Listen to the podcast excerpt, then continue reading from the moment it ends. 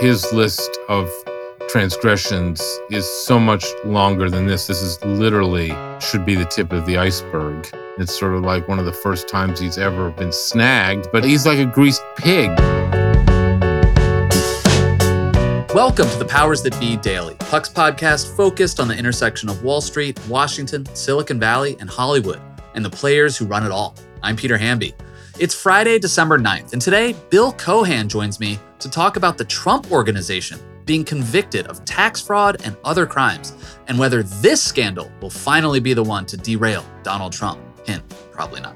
And Bill and I also discuss Sam Bankman-Fried's apparent addiction to talking to the press. And later, Alex Bigler is here with some holiday updates about Puck, and to fact-check a very important error in the New Yorker about our little enterprise. We'll hear about all that and more on today's episode of Powers That Be.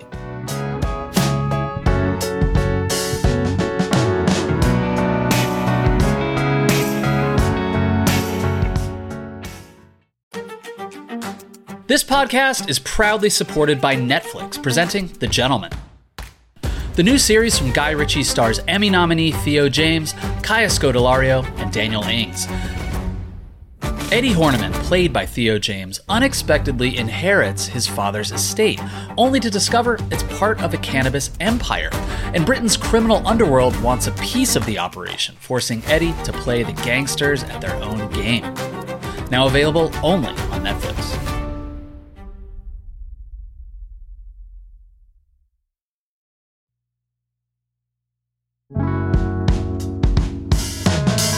Happy Friday, everybody. I'm joined today by uh, celebrated author Bill Cohan, who wrote the book Power Failure, The Rise and Fall of an American Icon, which you should all be buying for your relatives for Christmas. Bill, how are you? Congrats on being on a year-end list. I feel like that's going to happen more. No, thank you, Peter. I was blessed. Thank you. Thank you very much. I want to talk to you today about something you're pretty good at talking about, which is uh, crooked rich people. Um, Ma spécialité de la maison. Oui, mais oui. The... Uh, Trump Organization this week was convicted of tax fraud and a bunch of other crimes, it turns out. I want to read to you the lead from the New York Times, the newspaper of record. The Trump Organization, the family real estate business that made Donald J. Trump a billionaire and propelled him from reality television to the White House, was convicted on Tuesday of tax fraud and other crimes, forever tarring the former president and the company that bears his name. First of all, that might be a little overwrought. I think Trump wasn't personally convicted and uh, his name is tarred for many, many other reasons. But can you just walk through what this conviction was about? Sure. First of all, it's, it's different than what the New York State Attorney General is looking at. Essentially, the Trump Organization was offering perks, shall we say, to its employees uh, who then didn't report them and didn't pay taxes on them. And it was like systemic, uh, whether it was like paying for the rent on an apartment or paying for kids' education, you know, in and around the C F O, Alan Weisselberg. You know, I think you're exactly right, Peter. I mean, his list of transgressions is so much longer than this. This is literally should be the tip of the iceberg. And despite that hyperbolic New York Times lead, I think the fine was, what, a million and a half dollars or something. It's, you know, civil in the sense that, you know, no one's going to jail uh, as a result of this. Um, obviously, it's a, a mark against Trump, and it's sort of like one of the first times he's ever been snagged. But he's he's like a greased pig. And so, um, you know, the real question is, is, you know, whether the New York State Attorney General, which is also a civil fraud case, I mean, this was, I guess, criminal, but sort of has a field of a civil case because, you know, company can't go to jail. The New York State Attorney General's case is a civil case in which could be more damaging. It could actually put the company out of business, you know, if they're convicted there based on overinflating valuations and using those overinflated valuations to get, uh, you know, financing. And then, of course, you know, we've got the big stuff, which is January sixth, the Georgia you know, manipulation, uh, you know, trying to find votes case, and of course, the documents at Mar-a-Lago. So this is maybe, you know, the tip of the iceberg. Hopefully we're going to get to see more of this iceberg. You know, I'm reading these articles and it's like Trump Organization, Trump Organization, the Trump Organization. Like, what is the Trump Organization at this point? I think it's pretty much what it has always been, kind of a pathetic grouping of real estate projects, you know, some of which he owns, some of which he's an equity investor in. Obviously, he still owns Trump Tower. He still owns forty Wall Street. He's still uh, an investor with Vornado in a couple of towers, you know, on sixth avenue and forty-second street. And of course, there's his, uh, you know, grandiose uh, golf club holdings. Um, you know, I assume Mar-a-Lago is tucked in there somewhere. There's the place in Westchester County. Actually, aside from selling the hotel in Washington, because of the state attorney general, New York State Attorney General's suit and a ruling by the judge in that case, he actually can't sell anything out of the Trump Organization without the approval of the court and a, and a monitor the court has imposed on him. So it actually, what he can do now with that business is quite circumscribed uh, at this point, and he can only do things with the approval uh, of the court. Not much is going in or going out these days. I want to ask you about, I should say possibly crooked, because this has not been prosecuted yet, uh, and there's not even been an arrest. But that, that uh, story I'm talking about is Sam Bankman-Fried and the collapse of F T X, this crypto exchange.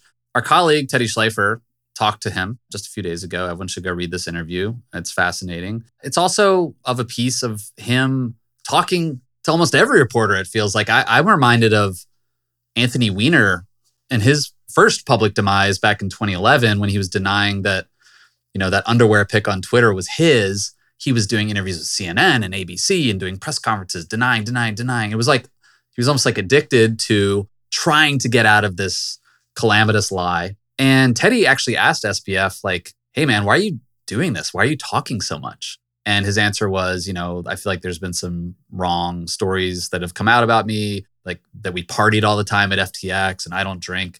And he said, I feel like the only thing I have left at this point is the truth. There's no hiding.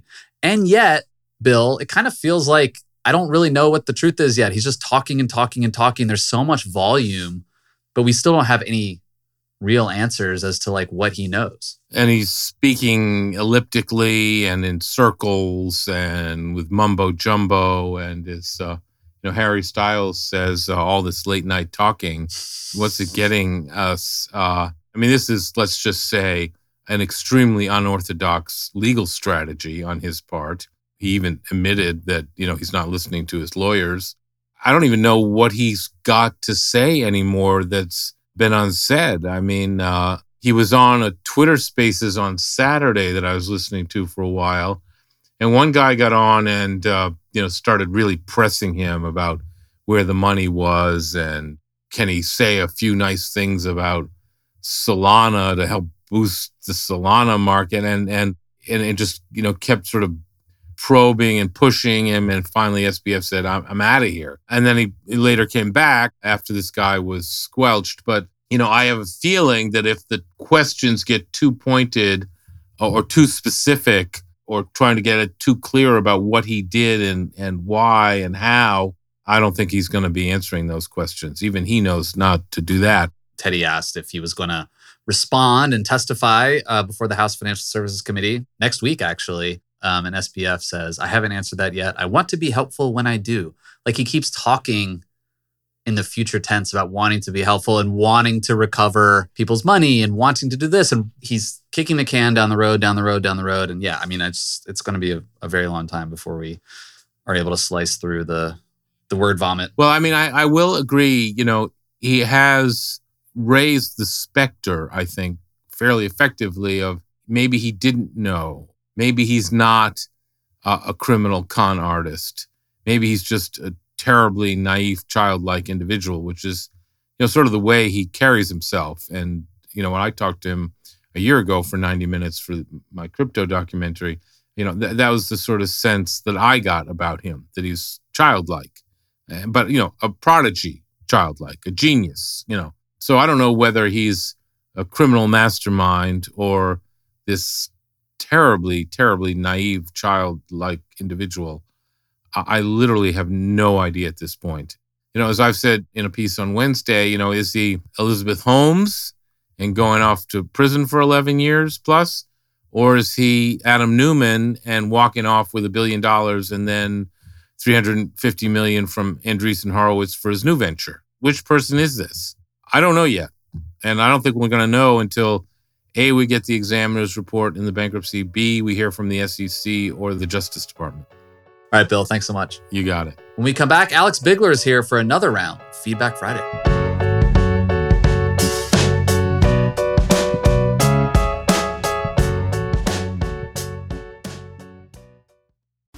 This podcast is proudly supported by Netflix, presenting the new series, The Gentlemen. Theo James, Kaia Scodelario, and Daniel Ings star in what the playlist calls an entertaining crime comedy filled with style, panache, and laughs.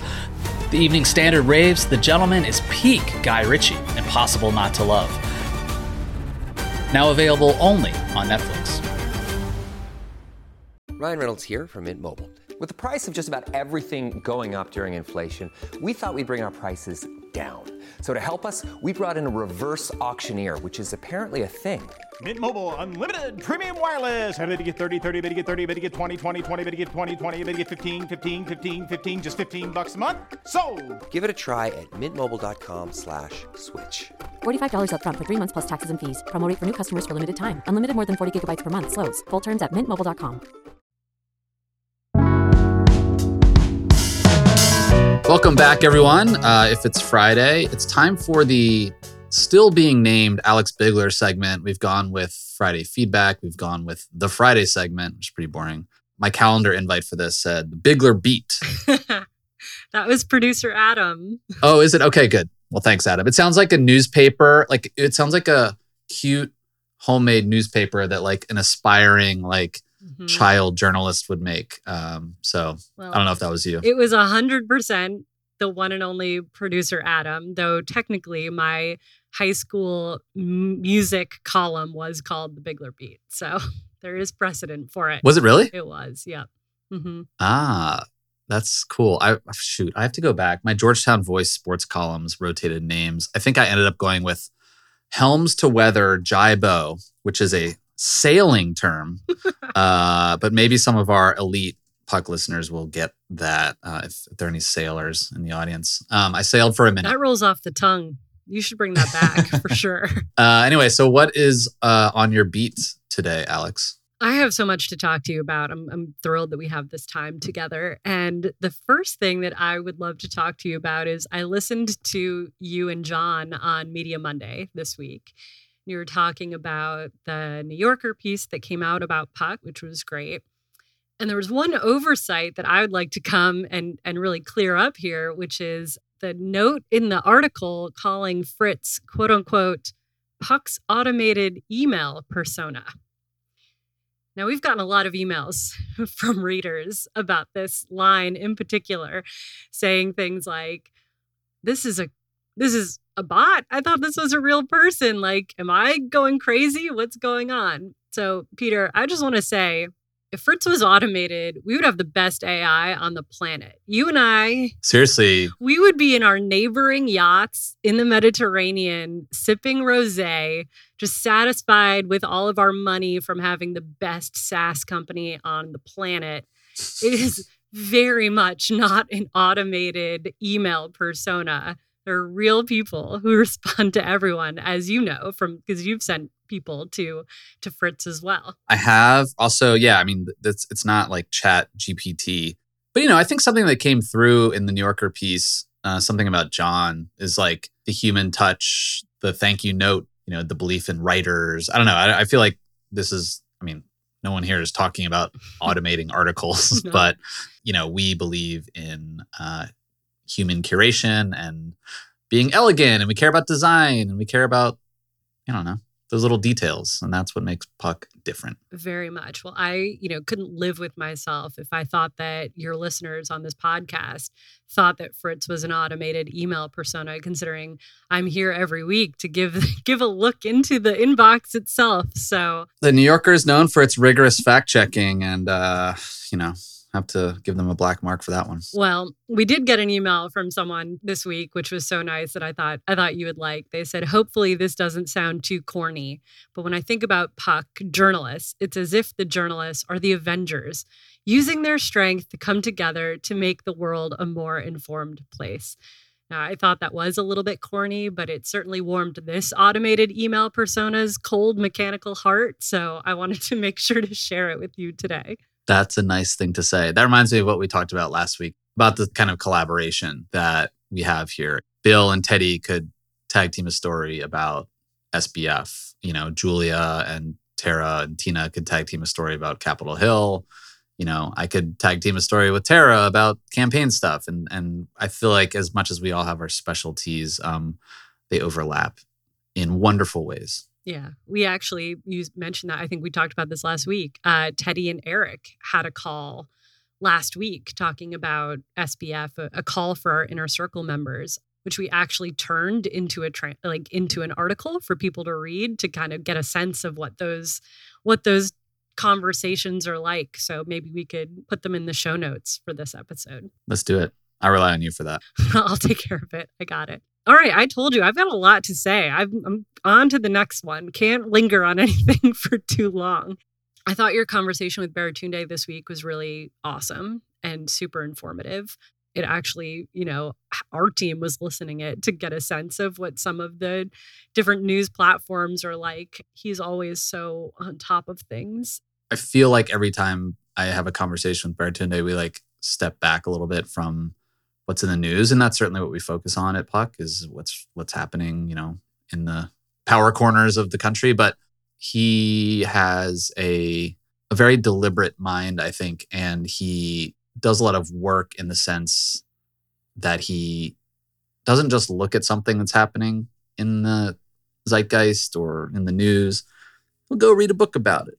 He'll go like actually try and like figure out why something is happening. And um, not that all of our other reporters don't do that, but I feel like I have a different kind of conversation with him. And I appreciate it. I learned a lot. And it's nice. It was like a little meditation on our addiction to this platform that I've been on since two thousand seven, which is pretty crazy. Oh, sorry. I didn't hear what you were saying. I was scrolling Twitter. So mm, uh, fair. kidding. I'm Same. kidding. I was not.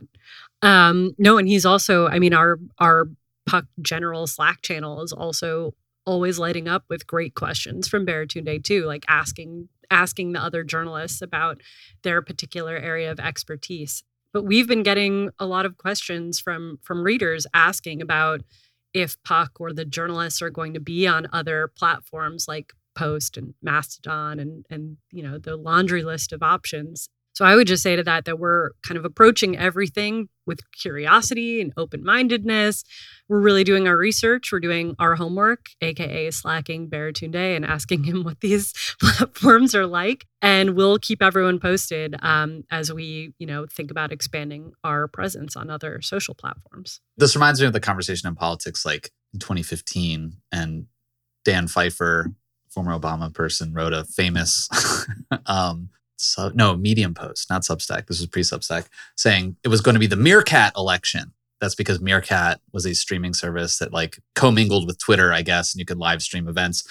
It was hot for ten seconds. Um, and it, it was a cautionary tale about dabbling in new, in new platforms. And something I've learned covering the digital side of politics and campaigns is not every platform is for everyone. You know, um, Joe Biden has been on my Snapchat show three times, which is more than any other politician. For a septuagenarian, that's pretty good. But he's not like doing snaps. Like he's not, you know, like Joe Biden shouldn't be on TikTok, for example. He came on Snapchat in a format, my show, which felt comfortable and, and natural for him. Whereas, you know, someone like Beto O'Rourke or Stacey Abrams could just sort of naturally like use the platform in a way that other people can't. So um, we... Uh, should be looking at all our options, but we should also pace ourselves and not rush to the shiny new object. I couldn't agree with you more wholeheartedly. And there is nothing worse than looking like you're trying too hard on a new social platform, which is what all of the people under thirty who I work with tell me all the time as I'm out there on my on my social platforms being like, hello, fellow kids. So, so you know, Peter, I think... one of the last things I want to bring up today, at least, is we have really big ambitions for Puck in twenty twenty-three. I'm thinking a lot about all of the places we're going to go, the new verticals we may have, the events that we might be doing. It's really looking very exciting. So I would encourage our listeners, if you're curious about Puck and you're not a subscriber, might want to think about gifting yourself a membership for twenty twenty-three. If you are a subscriber and you love Puck, we have gift subscriptions for anybody on your holiday list.